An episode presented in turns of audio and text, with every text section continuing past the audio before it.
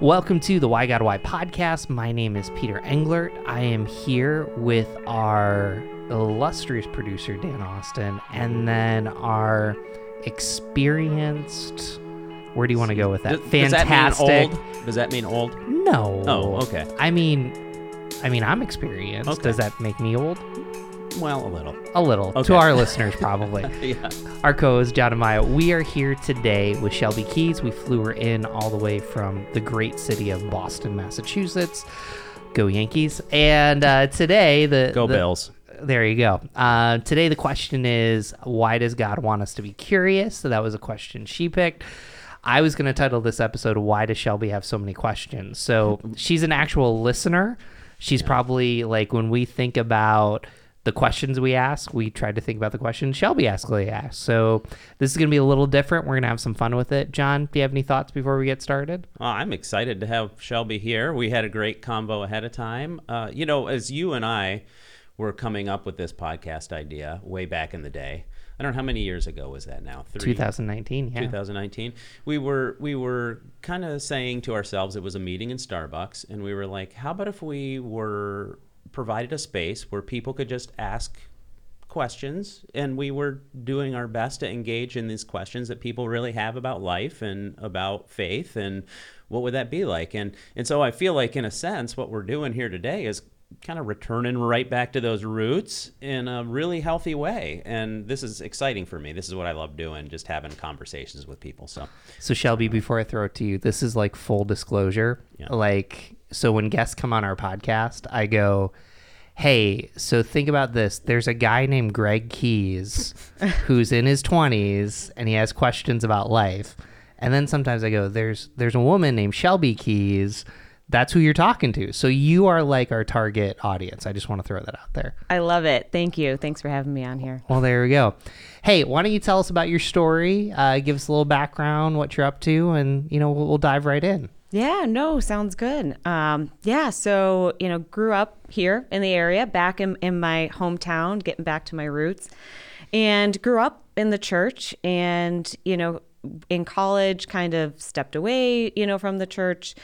You know, as somebody who you know had parents involved in the church, you know, I wanted to kind of find my own path and rediscover God for myself and what that meant. Um, you know, it was one of those things where you never asked maybe a lot of questions out loud when you're in the church or never took time to really dive deep and explore the faith for yourself. And so in college was that was really a time of exploration for me. And when I graduated, you know, I ended up moving. There was a lot of change. Ended up, you know, kind of staying connected to the church community, but not really. You know, would show up to church maybe once a month. Um, but I had moved to Boston, and Boston was a city where, believe it or not, there weren't a lot of churches or easy access to churches. So I took some time off, you know, from God, so to speak, um, and lately have started to dive back into the faith and the church and what that means uh, to me. So I appreciate you guys having me on here. It's awesome to have the opportunity to ask questions that maybe I've never really gotten the chance to ask as I reconnect with God. I, I want to back up before we go into more of your story because Yeah. I think I don't hear this from you, but like in high school, you said I wasn't asking questions, and so a lot of times church leaders they think we just need to inundate Shelby in high school with information. Um, but I guess I didn't hear that you were angry with faith. I didn't hear that you were upset with faith. It almost sounds more neutral. What was happening in high school spiritually as you look back at it now? Yeah, I think there was a lot of internal turmoil, um, to be honest. But it, it's kind of like I was a blind follower, right? Your parents said, go to church, do X, Y, Z. Um, you know, you were scared that if you stepped away, you know, that you no longer had access to God and his kingdom. And so it was kind of like, all right, do the thing, follow, everything will be okay. And you're like, yeah, sure, okay. You know, I'm going to go along and, and do all these things. But um, yeah, as you become older and you, you become an adult and you have more of that freedom, you realize, hey, it's it's okay to ask questions, you know, and, and I have the choice now to do what I want to do, right? I don't have to go to church on Sunday if I don't want to because mom and dad say, you know, we're all going to church as a family. It's the it's the thing to do. Um, and yeah, I don't think I was ready. You know, I don't place it on my leaders as any fault to them. You know, I just don't think I was ready to really reflect and ask the questions that I needed to. You know, what does this mean for me? Um, why, you know, as, as we're on this podcast, why God, why, you know, why does God say certain things or um, why am I, why am I doing this? And I really started to question the older that I got. Well, before we jump into more, I think that that's great. Why don't you just kind of fill us in where you are spiritually? And then I think that's a great segue for John and I to have a lot of fun. sounds good? Yeah, this is this is great. I'm just having a great time. Yeah, go for it. No, it's it's a great question. You know, I think spiritually right now, you know, I believe in God. I believe in his son Jesus. I believe that Jesus died on the cross. Like, you know, I've read the Bible, you know, I believe the message, but I have a lot of questions. Um, you know, as I explore my own faith, you know, it's like, okay, I believe in God, but why have a relationship with God? Why put in the effort to mm. have a relationship with God? Why go to church, right? Why why do the things that that I did all throughout high school? So it's I'm at this crossroads between like just believing and then taking it a step further and really investing, right? There's a mm-hmm. difference between just kind of, yep, checking the box and now actually, you know, taking that relationship further and having a meaningful relationship with God. Um, you know, I will say there were times where the church, I was hurt by the church too. And I'm now realizing that, you know, the church is filled with imperfect humans. That was something I never realized. You know, I, I was like, oh, you know, we're all Christians. We should all, we're sinners. I, you know, I understood that in high school, but I was like, we should try our best to be, you know, great. And God forbid, you know, we saw anyone in the church do, a, a, you know, let's say a wrongful act, right, or, or sin. It was like, oh my gosh, you know, the the end of the world for me as a high schooler. And I'm like, no, the church is is full of imperfect people. I've realized that, um, as is the world, and we have to, you know, give people grace and compassion. So, That's so cool. I love your story, Shelby, and I love how you're you're just honest with with who you are and where you're coming from. I, I, as I hear you talk, one of the questions that comes to my mind is why go back? Like like what what internally was happening that you said, "Man, I really want to go back again. I want to check this out. I want to experiment again." You know, like what what was happening inside that brought you to that that point?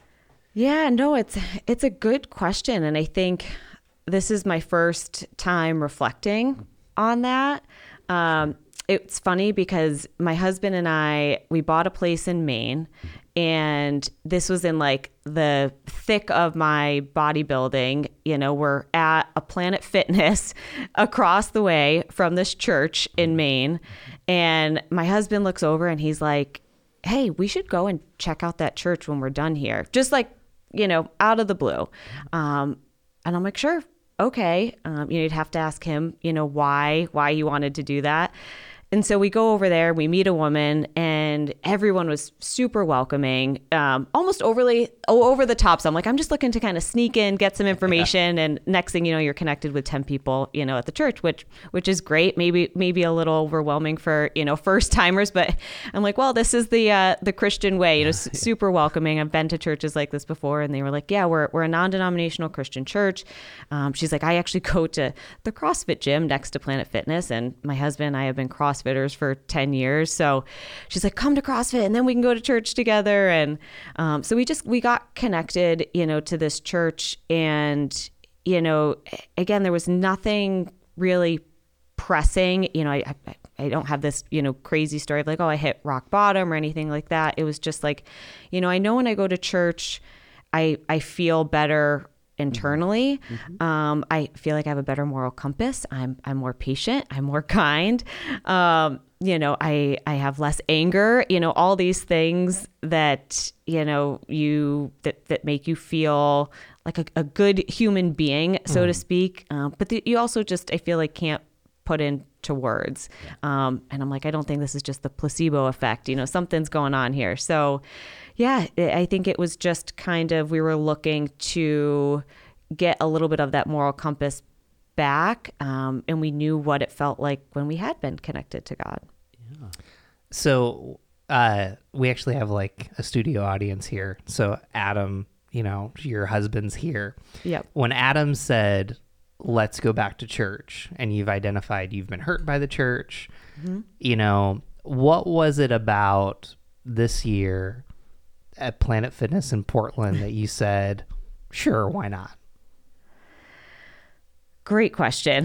Great question, Peter. Um, you know, I am one that believes in multiple chances.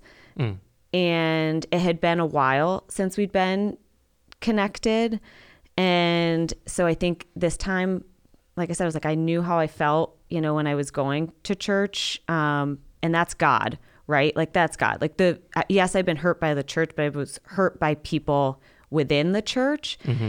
And I could have asked, like, why, you know, why God, you know, why did you do this? Um, but again, I'm a, I'm a believer in forgiveness and chances. And I think I knew deep down that it, it wasn't God's fault that I was hurt. It was an imperfect human, you know, that that's why I was hurt that, you know, maybe sinned or, or didn't meet my expectations, whatever it was. So I said, sure, let's, let's check it out. Um, and it's been a wonderful experience so far. And we're just getting reconnected. This is like, this all happened uh, and transpired like two months ago. That's amazing. That's that's so cool. Like the the freshness of it. Like I'm sitting across a table from you, watching you, and I I love the freshness that's in your voice. And I think the word that I'm that keeps coming to my mind as I hear you talk is there's some sort of hope that's Right. in you.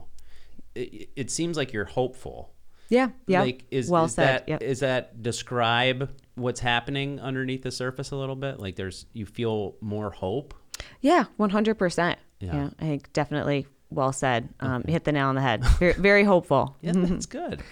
Well, uh, you know, John and I tend tend to be more feelers. You're kind of like, "Hey, let's go." So, as I hit my phone on here, so um, without further ado, we're gonna let you kind of run.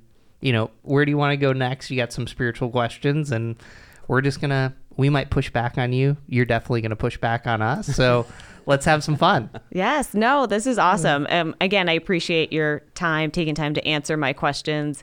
Um, now that I have them and I have a safe space to ask them, You and a couple thousand listeners. No big deal. Yeah, yeah. Well, no, I think it's important to dive into these questions because a lot of us do have these questions that maybe maybe they don't have a clear answer, or we feel silly for asking them. Um, and and I will be totally transparent that even though you know I grew up in the church, it, it's been a little bit since I've dove into the Bible, and so I, I certainly um, don't know it. You know, like as well like the back of my hand or as well as you guys probably do. Um, so it's helpful to dive into the material that you know these verses that we're taught as kids that so easily you know escape us. Um, so i'm excited. So i guess you know question number one. Yeah. um, starting way back at the, at the beginning you know i'm curious i've always wondered you know why did god create adam?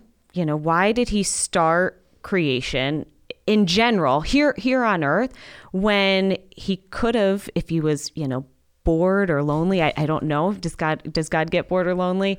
Uh, when he could have just created you know man up in heaven you know with him or started a kingdom up in heaven. You know why go through all this trouble to create mankind and then sin and then send his son? You know it, it was it seems like a very complex stepwise process that could have been simplified Go ahead, man.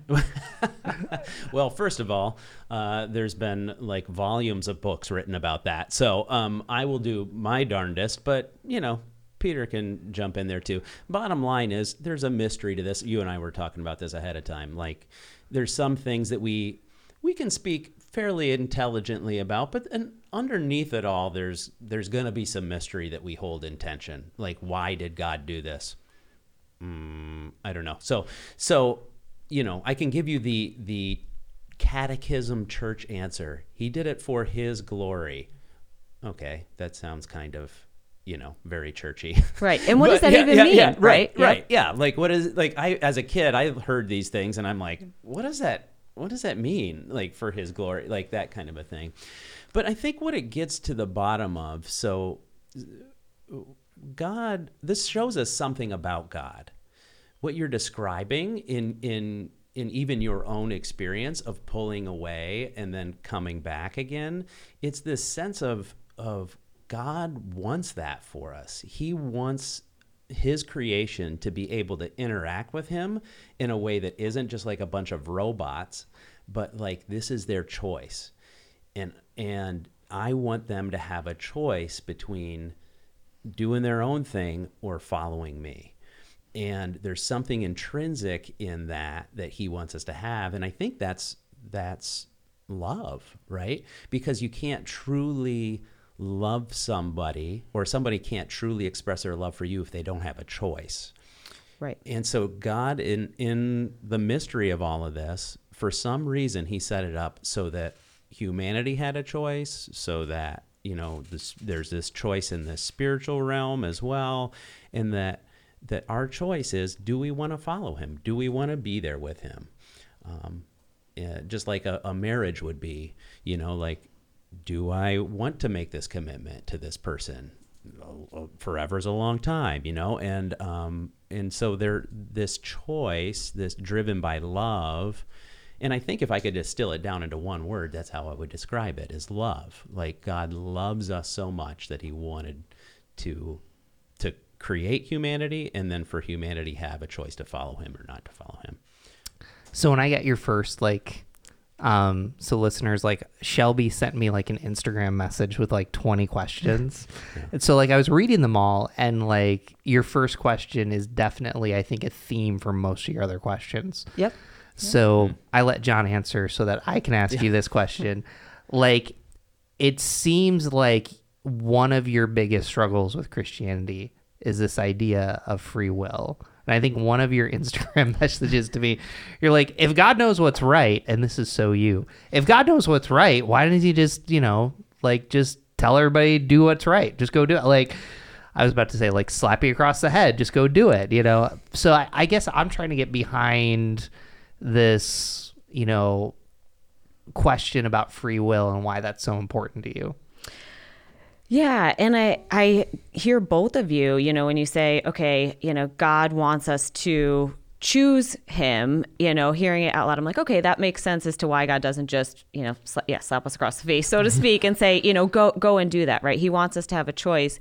And I guess the hardest thing for me to wrap my head around is you know, and, and again, maybe it goes back to, to choosing him as to why he gives us, you know, free will. But my biggest question is, is there really free will to begin with in mm. general, right? Like I'm, mm. I'm all for God giving us a choice. That's great. Cause you, cause you're right. I'm very independent and, and I want to make my own choices.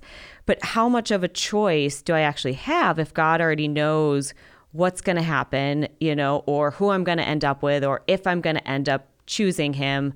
Um, and i might be wrong right? That that's why i'm here. Correct me if i'm wrong because you know what i was taught growing up or how i at least interpreted it was that god knows all right? He knows what's going to happen you know before xyz so i'm like okay so god knows probably that i'm going to go back to him potentially you know. At, at what stage in my journey? I i don't know. I don't know where this you know new newfound you know kind of rediscovery of God and this relationship is going to go. Um, but he does. So it's like, did I really have a choice if he already knows what's going to happen? Yeah. That's a lot to think about. um, I'm gonna go a little nerdy on you. Um, so, Go for it. so for some reason, like I'm hugely fascinated with IBM right now. So I grew up two blocks from where IBM started, and for listeners that don't know, you could probably like fast forward through this part. But basically, basically IBM, a lot like Kodak, made all these inventions. Like you study the history, like they actually made Windows before Windows came out. Like they were the pioneers of computers, but they actually like held all these inventions back. And like I mean, our Rochester friends will know this. Like Kodak actually designed the digital camera, Yep. or yeah, something like that, before like anybody else did, like before the iPhone and stuff.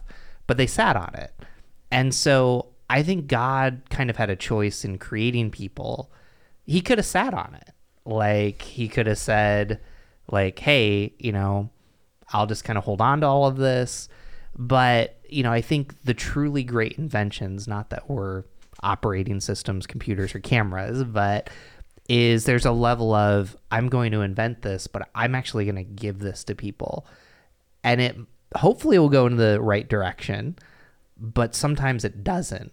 And sometimes not going in the right direction, you know, there's things that computers are used for obviously right now that aren't good, but the world's a very different place. And I guess as I've been thinking about that question, I've been just kind of, you know, we see this all the time. So God calls us and he says we're created in his image. So anytime that you create something, um, I'll, I'll go directly to you for a second. So you're a health coach. Yep. Well, is that the right term?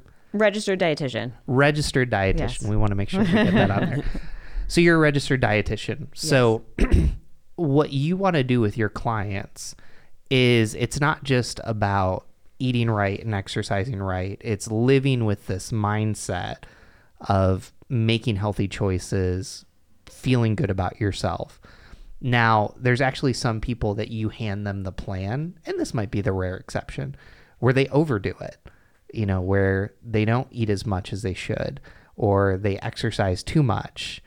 And what you're trying to do is set that person in the right direction, but even too much of a good thing in their free will, like, and as strong of a leader you as you are, like you're entrusting them to live out almost the way in a small way the way God intended them to live. I don't know. Push back on me. Does that make sense?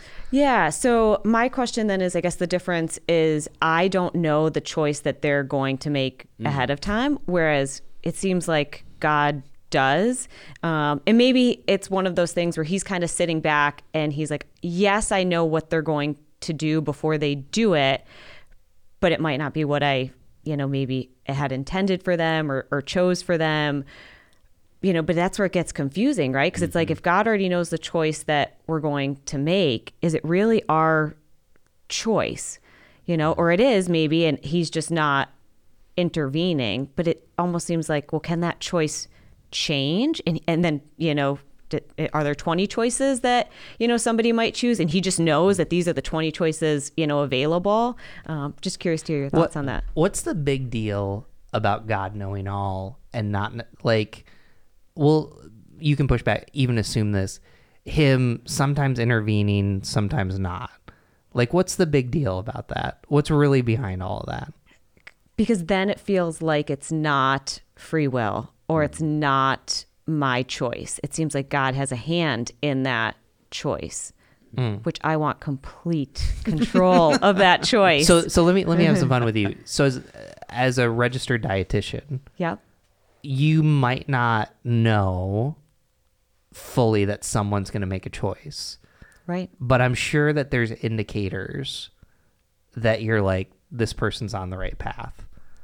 And there's other indicators that they're not on the right path.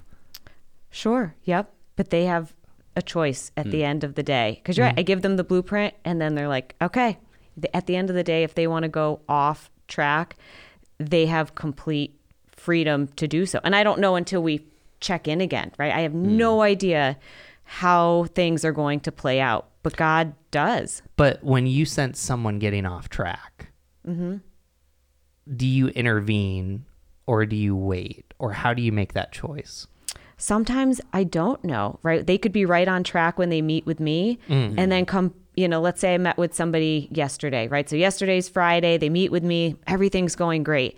And then today, you know, world falls apart for them. Something happens and they go completely off track. I had no indication, right? You know, maybe they had no indication. Um, you know, some it, it's obviously you know a little bit more complicated. But if we use the example of you know, let's say emotional eating, if somebody you know has a you know tumultuous event that occurs or like i said you know their world turns upside down and it leads them to emotionally eat. They couldn't maybe they couldn't predict that. They were on track yesterday, something stirred up something today, and now they're off track. But I don't meet with them again until Wednesday. Mm-hmm. You know, so I I, I don't know. But I think what you described is a lot of the way that God works in us. How so?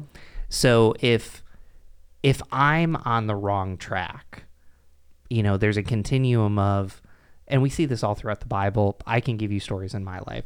There's sometimes that God like shuts a door. Like I'm on the wrong track, shut it. Yeah. There's other times when I'm on the wrong track and God like kind of lets me go there. And it's like, okay, this is what you want to do. This is what you wanted. Sometimes there's a neutral space where God actually gives us choice and it could work out. And I think the the best way to describe like a neutral state, um, my daughter Haley, I said to her, the goal was she needs to get out of the car with her bag for school and not leave the parking lot. So what she did was she grabbed her bag from the front seat, got out of the car, stepped down. She got to where she wanted. It wasn't necessarily the order, but you know, am I going to micromanage that? And then the second one is you're going down a good path. Sometimes God intervenes more, sometimes he intervenes less. I don't know. John, do you want to add any thoughts or Wow, there's there's a lot here. There's a lot. and such good stuff too. I mean, this is like this is like 50 podcasts in one conversation. So, um, leave it to Shelby Keys yeah, to do no, that? it's so good. I, I, I'm just trying to figure, okay, where do I enter into this space? Because this is this is really really rich, and I think you're bringing up something when you said something about control. It seemed like there was some some kind of almost emotion behind when you said that. Like, am I right? Yeah, well, 100% because it's like, you know, as I even listened to Peter describing this, Right. you know, on one hand, you're like, okay, thanks God, you know, for intervening when I'm going down a bad path and shutting a door, you know, Right. but that's limiting my choice, right? I now don't have that choice because you closed that Right. off to me. Um, and I guess, you know, even that's a little bit different than, you know, how much does he intervene? So he's intervening that way, you know, in our choice, but does he control, you know, our thought process Right. choice? And maybe not, you know, maybe it's, I'm just controlling the surroundings and environment. And so I'm like, okay, but again, that's, that's limiting me in some mm. way, shape or form. I'm being limited or intervene my li- my life you are intervening on my life Yeah, yeah. I think I, I think I understand where you're coming from on that. I- If I could maybe just ask a question with it, is there anything about that that gives you comfort, though, if you think about that? yeah i think in in some way totally right to know that there's somebody potentially you know watching out for me it sounds like definitely you know it's that there's that constant battle of Right. you know comfort and then going back to you know complete independence and, and having a choice you know Right. totally it's like you know with your parents Yeah. you know, you're, it, it, and yeah i don't know how, how i fully feel about that which is why i'm asking these questions Yeah. Yeah. I think that's good because we, we like, as I think about my experience, right? Um, it's very similar. Um, and I had that battle inside of me for a long time. Like, you know, and con- being like, like being controlled doesn't feel good right on a human level, right? Like anytime someone's controlling you, it does. It's not uh, just a happy joy joy kind of experience. right Um, and so I really had to work through that a lot. Like if God like knows everything, like what does that mean for me in Right. my life? Um, and is there a good side to that? So so kind of the the the there almost is like this in me. There was almost like this anger about that, but then also this weird like hold on, but if he's totally good, then maybe that's not a horrible thing, but I don't know. And so I don't know. I live with that tension for for and I still do sometimes, you know, Yeah. in a really real way. Well, let's have some fun real quick because Yeah. then I know you have more. And yeah, hey, this is gonna be a longer podcast anyways. So, Yeah. anyways, um, so like, there's like clear things in the Bible, and we can call them control or guidelines. Like, I think some of your clients would say, like, Shelby's trying to control me, and you're like, no, like, this is the way your body is designed, unfortunately. But I think there's some clear things in the Bible. It sounds like most of what you struggle with is the stuff that's not in the Bible, like life situation. So, like, you kind of say, maybe uh, take mercy, for instance. Like, you wouldn't say God's controlling me to be merciful. You would say like, no, that's that makes sense for living, like to be gracious. You talked about being a forgiving person. Yeah. Like it's not like you read a Bible verse and say God's controlling me to be a forgiving person. You would say, "Oh, like this is a way to live." Like it's most of the stuff that's not in the Bible like life situation. Does that make sense? Yeah. Yep. Is that is that where you're at? Yeah. Um, yeah. Definitely. Okay. Yeah. Well, why don't you keep going? Yeah. Well, I was going to say, you know, I think it, it, you know, begs, you know, the question as we talk about this of, you know, why as humans do we even care, right? Like, why do I care, you know, so much about complete independence and mm-hmm. control, right? If God's doing things for my benefit, potentially. Um, and that's the ultimate question, which I wrestle with is like, why is this so important to me? Mm. You know, and I think for me, I like knowing that this choice was 100% mine. Mm. And I don't know why yet. I don't know mm. why that gives me comfort and why it angers me if I have to question, like, oh, maybe this choice, you know, wasn't 100%, you know, mine. Um, you know, maybe it was God's plan all along. And some people can accept that. Um, and for me, I just, I just battle with it, right? There's something that feels good about knowing that you were able to make a choice 100% yours, potentially. But was it 100% yours? I don't know. Right, right. Oh man, such good stuff there. it really is. It really is. I just want to keep on asking you questions about that. But like, like, even with you and Adam, right?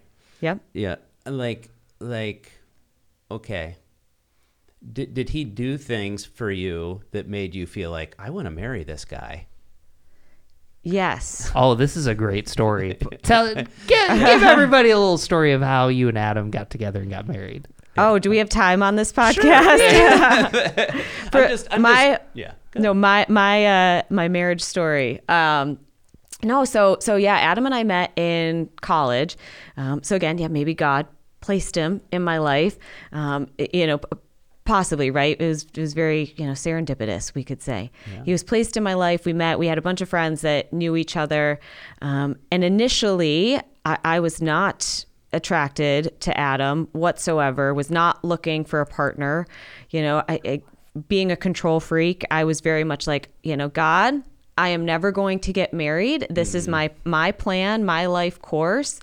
Um, but Adam, you know, yes, did things that impressed me, and I, you know, slowly started to open up and and choose him and and love him, and I was like, yeah, I, I do think I want to, you know, marry this man. But again, maybe that was God playing with my brain, you know, uh, neurology, you know, who knows. But um, yeah, so we we got married and we've been married for almost seven years now, known each other for about 10 years. So, mm. it, you know, and it's a great topic because it, yeah, it is one of those things like how much did, did I choose Adam or did God choose, ironically, his name being Adam, Adam for me? No, so yeah, even that story, right? I I resonate with on a couple of different different levels because you know I have I my wife and I have been married for 23 years now. It's you know. In, in the beginning, it was kind of this weird thing. I w- almost felt like I was caught up in it, but it was the same time in my life, you know, my mid 20s, early mid 20s, that God was doing the same thing in my life, and it felt eerily the same. Like I was drawn to God for reasons that I couldn't explain. Like kind of like what you're talking about, even with Adam. Like, Right. like I didn't want, I didn't, I didn't want to hang out with Adam at first, but all of a sudden I'm around this dude, and you know, I'm looking at him right now. He's a very handsome guy. I mean, I can understand why you would be drawn to him. um, you know, but uh, but but I feel like the the same kind of feeling was there for me in both instances. It was almost like I was. It wasn't a have to. It was like, no, this is amazing. I would actually want this. Um, and it's a weird deal. Magnetic, yeah. Yeah. Odd magnetic energy can't be explained. So I- I think the Bible resonates way more with you than you think. So How so? Oh, well, I'm, I'm going to get there. so I'll throw my marriage under the bus instead of either of yours. So, um, Robin would tell you there are seasons that we are more in sync versus not in sync. Like, and this is probably not the right. T- there's seasons where we love each other really well, and there's seasons when we don't love each other really well. And you know, right now, like we're in a beautiful season, but we have these two blessings slash curses called children that you saw before. That you know, I have a four year old and an 18 month old, and it's kind of like when it gets to eight o'clock at night, most nights I just want to fall asleep. Hmm. But I have to kind of make this choice to invest in that relationship. And what the Bible does is, you know, I- I say this a lot to our listeners. If you read the book of Psalms, like you, if God was super controlling and insecure, like more than half of those prayers wouldn't be in the Bible. Like these are individuals that say, God, I'm upset with you. I'm mad with you. You're distant. And so, as much as things like at the bottom line, God does not resolve in the Bible free will and his sovereignty. So, God doesn't resolve that. And, and I actually think that that's helpful, but for the purposes of this podcast, it is confusing. But what we see in the Bible is a more complex view that God's okay with people being mad at him. Like he's big enough like to take it. And even as I was praying for this episode this morning, you know, I was thinking about like who's the most like, you know, your husband sells real estate and like you've been in business stuff. Um, we've had your dad Mike Keys on this podcast. Like if I was to ask them like in a meeting who's the most influential person, a lot of people would actually say the most influential person is the one that has like the most power in the room, so the CEO. Mm-hmm.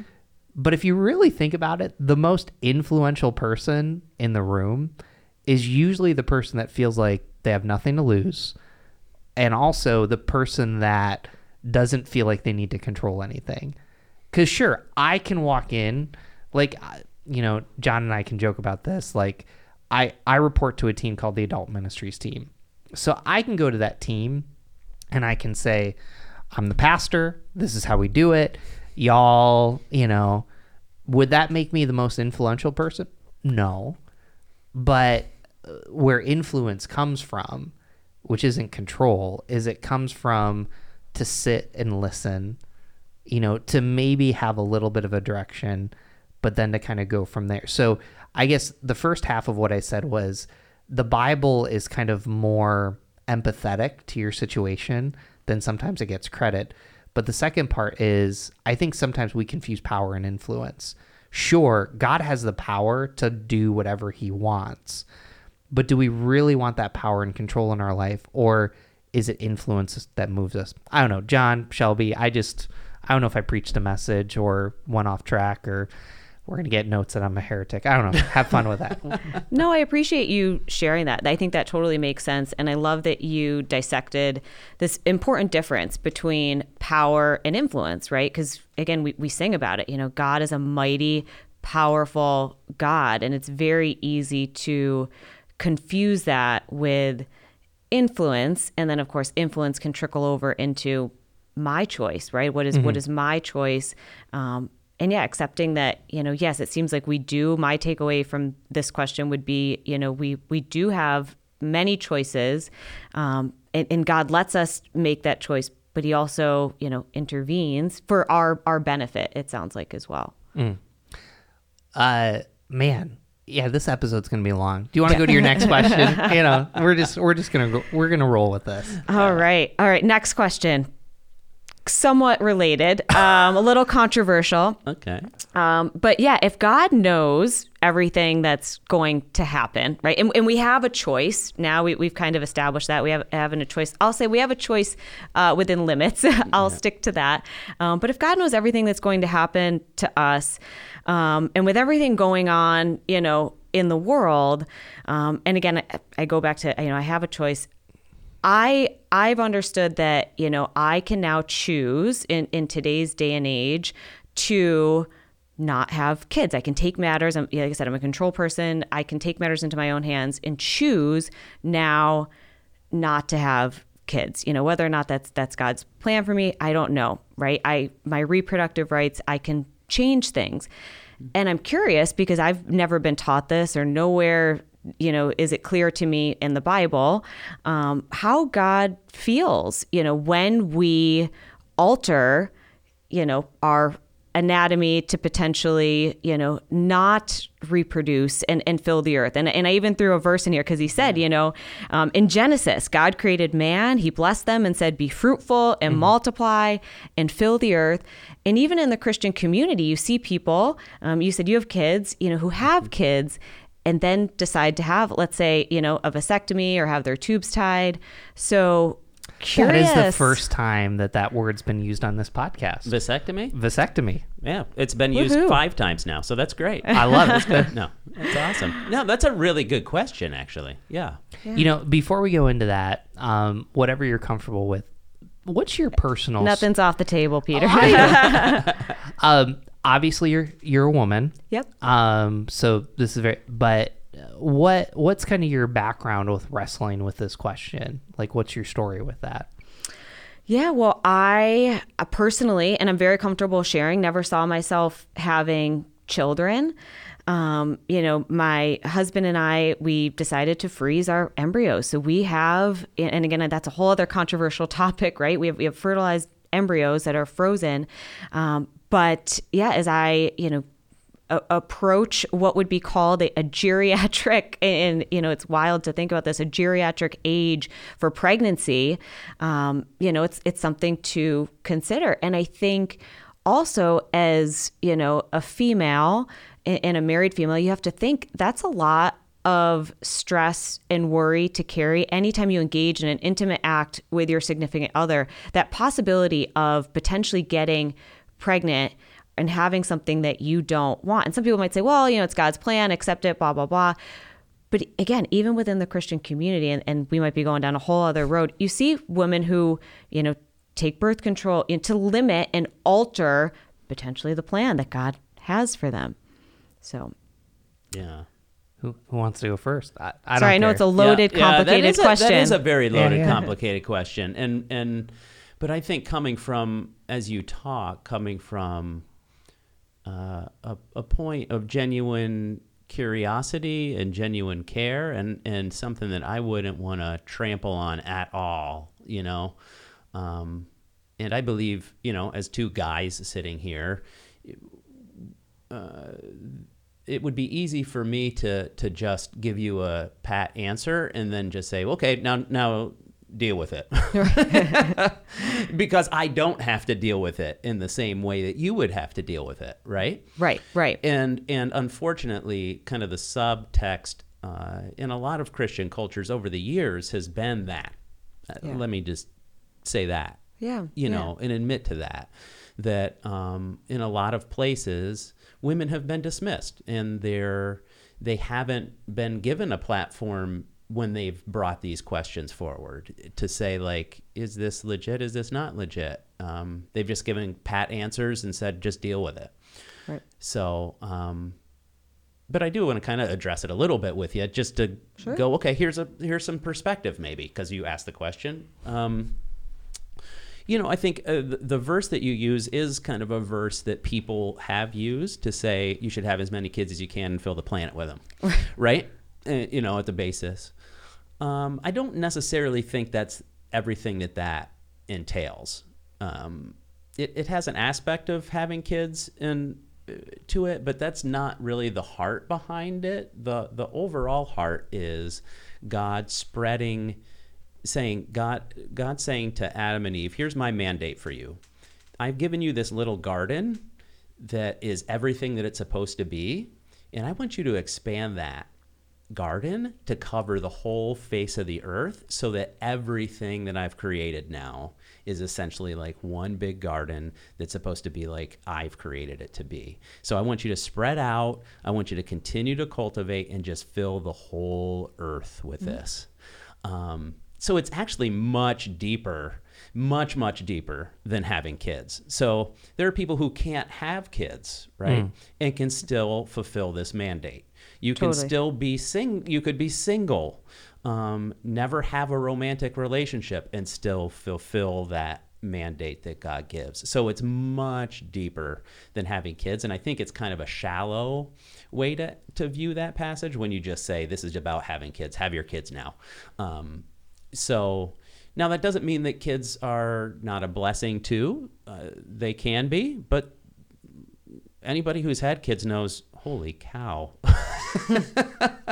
this is this is like teaching me a lot about life, but it's also sapping my soul in the process. So so it's beyond just like um yeah, just just do it because God says be fruitful and multiply and fill the earth. There's a there's a whole another set of things there.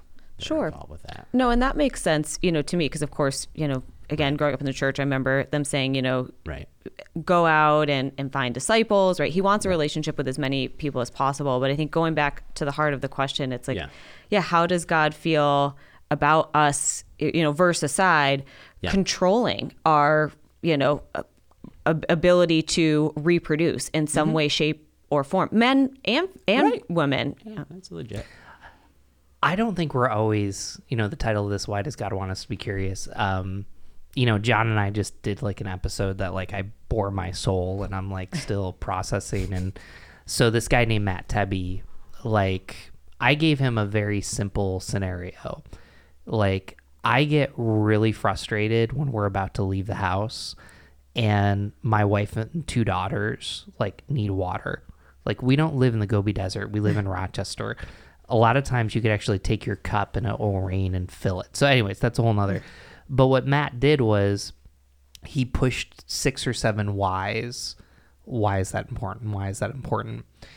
And I think if I was talking to, and we are talking to a lot of 20s or 30 somethings, what is it really about of the hesitation to have kids or even the pressure um, to not have kids? Because I, I think what a lot of what John's saying is, is we don't go, six or seven questions why. Mm-hmm. Um, you know, because some of my concern is, yeah, it's really hard to be a parent, but your life changes. And there are people that are called to not have kids. And I actually think the Bible, again, does a really good job. You know, there's Elizabeth in the Bible who's actually barren until she has a kid when she's like in her 50s or 60s, like really late. Abraham mm-hmm. and uh, Rebecca. And then there's Anna, who shows up in the book of Luke and meets Jesus, never gets married, never has kids. And you can see these, like, God is actually more comfortable. I wouldn't say the ambiguity, but God is actually more comfortable with single people, with barren people, with um, people that struggle with infertility mm-hmm. than most people are because they're in the story and it's there. So I think sometimes we're not curious because my concern with my concern with the question about having kids is not a matter of you having kids or not. Um, I'm thinking of our listeners. It's why why are you scared to have kids? Why are you delaying to have kids? Because I go back to what John said. The verse, I actually just preached on it. Um, it was John's fault. So he's like, here's your passage, you're preaching on this. And the Bible has this idea the he, the Hebrew word for peace is shalom. And shalom is not just a peace that's without conflict. It's actually a wholeness to life. And I think when we begin to weigh ourselves, um, I'm not actually saying this for you, but I'm going to bring up this scenario because I've had a lot of these conversations. Is sometimes I'm listening to someone talk about their career and they're like, I'm going to prolong having kids. And they're like, I want to get to a place, you know, I want to invest all in my career. I actually think the biggest curse in your life is not um, is not missing out on your dream. It's actually getting your dream and realizing it's not as great as you thought. Sure. So, um, believe it or not, I dreamed of playing basketball for the NBA. Um, and I've kind of played that scenario out in my head. Like, what would have happened if I wasn't five seven, if I was faster, if I could dunk, if I was six six, and maybe it would have been awesome.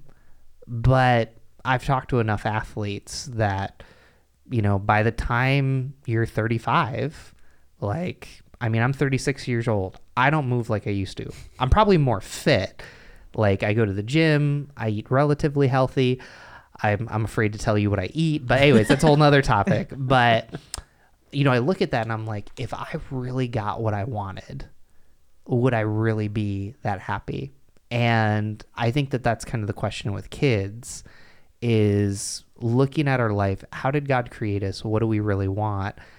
And and it's challenging. Like I'm struggling how to talk about this because I think that people have good reasons to wait to have kids, but I also feel like people aren't necessarily digging deeper to what is my resistance to this. Does that make sense? Yeah, no, it makes sense, and and I'll push back a little bit, of course, because my question is, it's purely just a curious mm. one of, you know, and I'm, I just want to know how does God feel about maybe the Christian men, and it could be the Christian men here at Browncroft, having mm. a vasectomy, maybe after they've had kids. You know, I have Yeah. many relatives, Christian relatives, who are like, I don't want this. You know, I've I've you know had three kids, and I'm and, you know even pastors. Mm-hmm. And what I'm hearing from you is like, like, well, you know, if God's calling, because I remember the stories of Abraham, blah blah blah. If God's calling is for you not to have kids, then guess what? Just go have all the unprotected sex in the world, and you won't have kids if that's God's calling. But at the time the Bible was written, you know, these s- services, surgeries were not available. And now Right. people, the reality is people are taking advantage Sure. of that. Right. So it's like, I just want to know how God feels about that. Right. This like, is a good question. this is a very good question and a very um, let's let's just admit this isn't talked about very much. No, it's not. So I appreciate and you guys This is a very good question, and I'm going to be very vulnerable because this is a vulnerable space. Pete knows that this is this is my style. Okay, so I have gone through this exact scenario that you're talking about here. So I had two kids my wife and I said we want to have at least two kids, maybe four. We ended up having two kids. We're like, they have the personalities of eight. So we're going to, we, we need to know. And so I actually sought like some advice from people who were down the road from me that I respected, who I said, these people seem to be kind of, kind of like godly dudes. And yet they are, you know, real about life. And I just posed the question to them, like, what do I do? Right. What do I do? And, uh, you know, I had some really great conversations. Um, for all the viewers at home, I've had a vasectomy. Okay. So I just, there we go. I admitted it. in Thank you front for of, sharing. Yeah. Yeah. Tweet that. yeah. I had a vasectomy, Yes, John yeah. That might be the most, uh, you know, profound thing I've ever said on this podcast. So, um, You're welcome. but yeah, yeah. But that that's where I came. I, I came to the conclusion through a lot of talking with people that I trusted, through mm, like my own reading. I was like, I don't think this is morally wrong for me to do, and my wife and I have to make a decision about this for our marriage in the context of our marriage and for us that was available to us it's not available to everybody but we said uh, this is what we feel like is the right choice for us and we made that choice you know So just to jump it, I went like to the other side. I'll come to the vasectomy side, um, so to speak. I haven't had a vasectomy yet, so I'll just. I, Okay. I figured if you're real, you Yeah, know, you might that's as well. good. So, number one, the Bible is written for us, not to us. So I, I think sometimes we get confused with that. So the Bible was written in a specific time and specific place, you know, bef- you know, AD, 33, you know, around when Jesus was alive. So there's certain things that happen that the Bible doesn't speak directly to. So there's certain things now in our culture that you know the Bible's very much so. Like for instance, the Bible's against gossip. All right, so it doesn't take long to go to social media, and if someone subtweets someone, like that's gossip. That's wrong. It's it's not necessarily me going behind their back, but it's there's a very clear line. There's other things like vasectomies that I would place um, in Romans 14. Now, I'm going to get a little nerdy with you again, but one of the hugest issues in the early church was eating meat offered to idols. So if you re- you can read Acts. So at first, like the apostles said, "Don't eat meat offered to idols," like, and their whole point was they're not associated, they're not good. Then you go forward and it's like, well, you can meet eat meat offered to idols, but if it offends someone, like just eat the meat in private. And then it kind of like all of a sudden transform. Hey, it's okay to eat meat offered to idols. I use that example because I think sometimes we miss, and this isn't every issue, but I would put vasectomies in this issue. I'd even put eggs in this issue where there's a matter of conscience, and it goes back to what I originally said on the first end. Why are you getting a vasectomy? Why, you know, why are you doing this? Where I think God gives us some freedoms, but ultimately there's people that have conscience with this. So, you know, on the other hand, you know, there's people that, you know, they have 10 to 12 kids. God bless them. I'm not going to do that. Um, As far as you know, as far as I know, you um, could. Robin. Uh, anyways, but I also know people, and this is kind of the control factor, that have had vasectomies and then they have had children. Like it's not out of the question. And so I, I think sometimes we get so focused on these issues that like we see in the Bible kind of some pathways. You know, there's certain things that don't change, but there's also certain things that like you know, if I was to talk to someone about meat offered to idols, it's like a huge deal. And I actually think vasectomies, there there are people that for conscience sake, they don't do that. We can get really deep here. They might not be comfortable with vasectomies, but they're happy to put on condoms. That's a whole nother topic. But we're just getting real here. So It's like how do you know what is morally right or acceptable, right? Like you you and your wife decided that this did feel morally right. How mm-hmm. how did did you know, right? The way that God That was really calls yeah. to us is very different Yeah, or seems very different today than it did in the Bible, right? Like people, according to the Bible, you know, and again, this is what they wrote was they would literally hear like voices or callings. And, Right. you know, some people say, you know, I f- have this really strong emotion. This is what, you know, I was made to do. Mm-hmm. Um, yeah. It's like, how, how do you know, you know, That's this is, this is the right. good- Yeah. That's a really good question. That's a really good one. Oh, yeah. So, so how do you know on some of these issues that aren't clear cut. yeah. clear cut? How do you know? Um, I think that's so so good. So I, I would say I can tell you how I walk through the process. Um, and I, this isn't just about this issue. This is about every issue that's kind of related to this. Is first of all, I look, you know, kind of have an understanding of the Bible. I go, is there anything in there that would tell me this is not a good idea? Like, absolutely not. Don't Right. do it. Like, and then I got to be straight up and go, like, okay, well, like if it says, you know, this is definitely wrong, then I got to be honest and go, okay, well, then I know my answer there.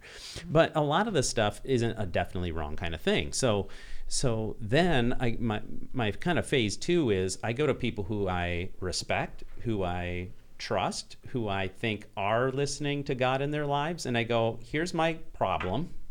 I want you to give me your honest answer. You know me, you know my heart. Here's what I'm going through. Um, and then I let them talk to me and I stay open. Uh, because I think one of the temptations that I have is to be like, I know the answer. I want you to give me, just give me my answer. Right. And then I stay open and I listen. And um, I think there's such value in our society. We're so individualistic that we separate like like our spiritual life. We compartmentalize it as just us and God. That's it. Um, and I think that's you know to our own harm when we do that because there's p- other people in our life for a reason so so that's been super valuable to me and then and then i think just taking the time to really go to god with it and say God, here's where I'm at. Like, I don't know the way you want to direct me in this, but this is really what I'm feeling about this. If you if you want to shape this in another way, can you tell me? Mm-hmm. Some way. The beautiful part about God is he isn't trying to trick you. Hmm.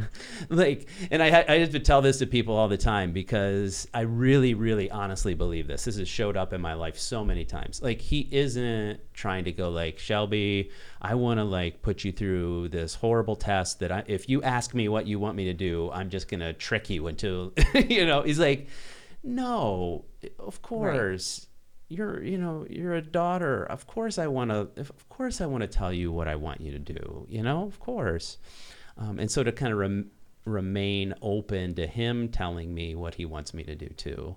So i would say all of that together kind of helps me form a way forward for me. Does that does that get the No, it, it does. And I guess going off of that question for both of you is have either of you had an experience, and I'm sure you have, where the calling from God was so clear and and great um, that you you felt it? And if so, wh- what did that feel like? Just curious about your experience with God. You know, when you were like you called upon Him Yeah. in a situation that you're like, I remember this time. This is you know the most prominent, um, or maybe most recent, and this is what it felt like. You know, because it can be, I think, confusing, especially as a new follower. You know, again, I've grown grown up in the church, but trying to you know get that relationship back. So I would consider myself a new follower. Yeah. Um, it's confusing as to like, does God want me to do this? And maybe it's my own, you know, self doubt. You know, it's funny. I want a choice, but of course we constantly question that choice. But I wonder if there's ever been a choice you've made that it was very evident that like, this is what God wants for me. And I know it. And this is, this is how I know it. Sure. Um, yeah, I just kind of jumped in. Do it, Um, yeah. So, you know, when I met Robin, you know, I'm looking at your mom that's here. like, your mom was like the first one to know. Like, your mom is like so intuitive. She's like, Robin, you're dating someone, you know, and she just knew. So, Robin and I were dating long distance. And, you know, we've had my wife on. She's super gracious. But there was a moment that she said, Someone's moving and it's not me. And I was living in Philadelphia. And people ask me, like, was it hard to get married? Was it hard to get engaged? But there was a point after much prayer, it's like, I'm moving to Rochester and I'm marrying Robin. And it was a lot of work. So, um, the institution I worked for, Valley Forge, during the summer, a lot of colleges do this. Like, you know, they had half day Fridays. So there was a span of like four or five months that I was driving pretty much every other weekend to find a job here. And it didn't seem like God was opening any doors. And like, you know, I was like on LinkedIn, I w- and I was trying to find a job, I was meeting with anybody and like I think and this this isn't always how God works, but I was so career focused that for me to move to Rochester and be like, yeah, I'll work an office job was so like like people would be like, "What? Like what do you like sure, I'll marry Robin and if this is what you want me to do, like I'll work, you know, just outside of church." And so I found a job here.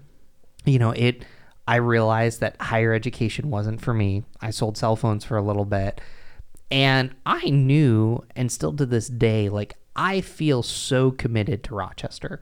Like I feel so committed to this church. Like, and I go back, and I felt like God has spoken to that. Now I always caveat that with, I don't know what God has for the future, but like I was pretty sure that God had me go to Rochester. There was 24 hours when I was dating Robin that I wouldn't say we broke up, but like I was interviewing for a job at Valley Forge, didn't get the job, but like one night we were FaceTiming. Like we know each other, um, like we know our anniversary based on the fact that we got our first uh, smartphones when we started dating. We were FaceTiming. And I'll remember the first time I talked with her, she's like, I could move to Philadelphia. And literally the next night, she's like, I can't do it. And I had to deal with some of the emotions in me. Like, you're asking me to move all the way to Rochester and you're not willing to move for me. But I, I dealt with those and I lived committed to it because I believed this is the right thing. Did did I fully know if it's the right thing? Does sometimes Browncroft question if it's the right thing? Does John question? I don't know, but like I just felt it's the and even in this season, like you know, I look at some of the experiences that I had. I, I grew up with a pastor who stayed for 22 years, and I'm even looking at now. I'm going on year eight that there's conversations and things that I can have that I couldn't have somewhere else. So I, I guess when I look at God speaking, that whole season of trying to find a job was super difficult. Like I didn't know how I was going to do that, and you know, there's some crazy people named Mike and Tammy Keys that like you can live with us for a year, and I don't know how they feel about that. But anyway, no, love your parents. So, anyways, um, that's my story. What about yours? Man, I, I mean, there's a bunch. Um, some of the big moments in life. But um, as I'm just sitting here thinking about it, I'm just like, where is it? Uh, and I kind of feel like the moments of desperation Mm. are where God meets me. And I, when I have to have Him show up, if that makes any sense. Like, um, I remember when my son was, I think, in sixth or seventh grade, and uh, my wife called me and said, uh, The school just called. He's having a panic attack. Mm. And um, I didn't know what to do. She's like, I, I have this other thing I have to be at. I, I, I, can you go pick him up? And I was like, Sure. So I left what I was doing. I went to the school and um, the whole drive, I'm like, God, what do I do? What do I do? Like, I'm so, I'm out of my league here. I don't know what in the world to do. And, uh, and so I pull into the parking lot. I get into the parking space. I'm still like struggling. Like, what do I do? And I just have this sense of give him a hug. Give him a hug and I don't know where that came from. I I I trust is because God was just telling me in the moment. He knew what I needed, and and it wasn't an audible voice or anything, but that's just what I felt. And I walked into the school, and I I see him sitting at a table in the nurse's office, um, and he's kind of got his lunch out, and I'm almost getting like emotional just talking about it, but um, you know, feeling kind of ashamed and alone and I just walked up to him and I just gave him a hug. And um, it was like he just melted in my arms when I gave him a hug, and it was like like he was experiencing the shame or this this burden that he was carrying around, and all he really needed was his dad to give him a hug. And um, and so when I think about the moments in my life that you know, there's been big moments, but that doesn't show up on a Mm. on a flashy thing or something like that. But um, it was a it was a moment of desperation that I needed God to tell me what to do, and I really felt like he he showed up um, and told me what to do in that moment. Um, So Yeah. No, Yeah. thank you both for sharing. yeah, yeah. How about you? Have you ever felt that? Yeah.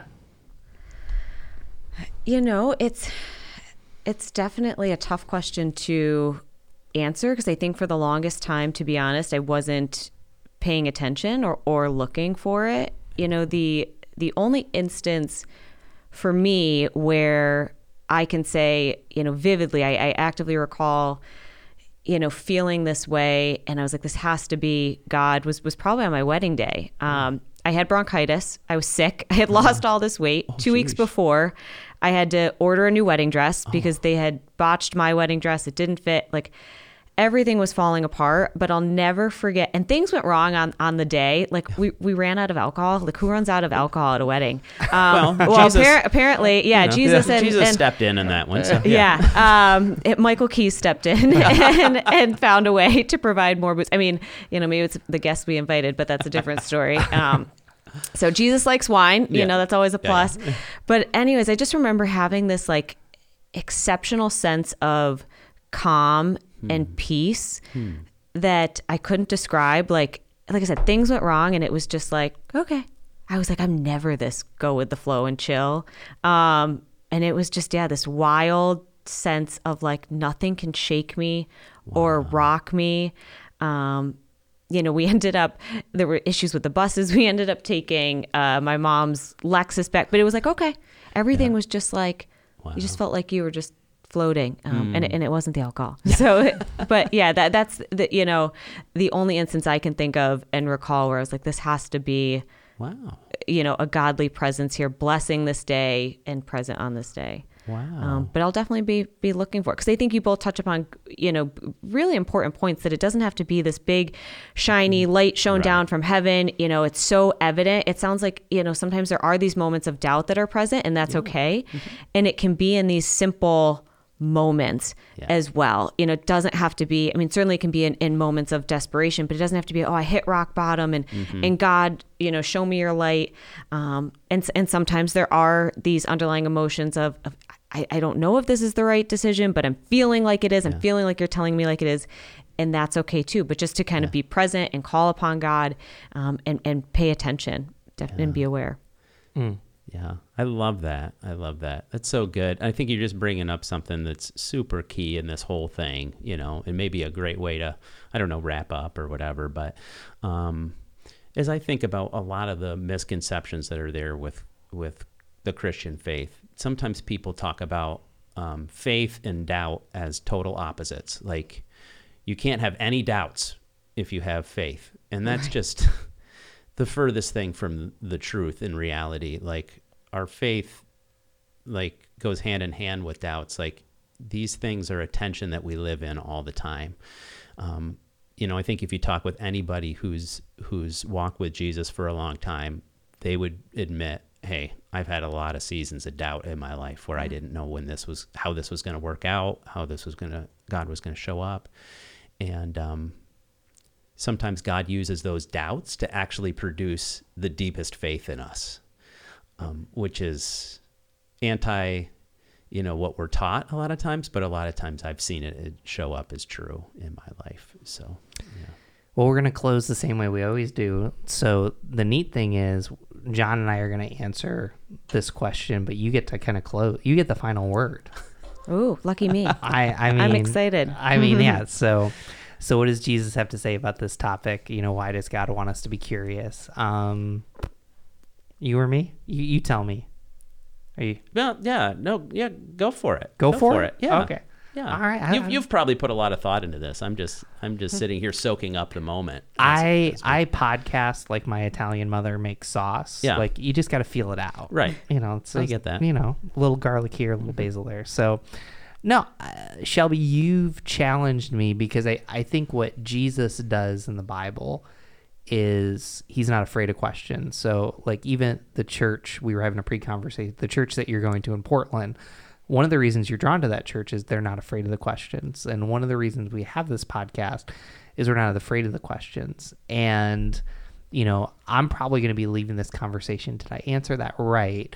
But a lot of times, I, I think what Jesus is doing is he's challenging us to be way more curious and to ask the deeper questions. Because a lot of the times, these surface issues, um, they're surface issues. There's a whole nother stuff underneath.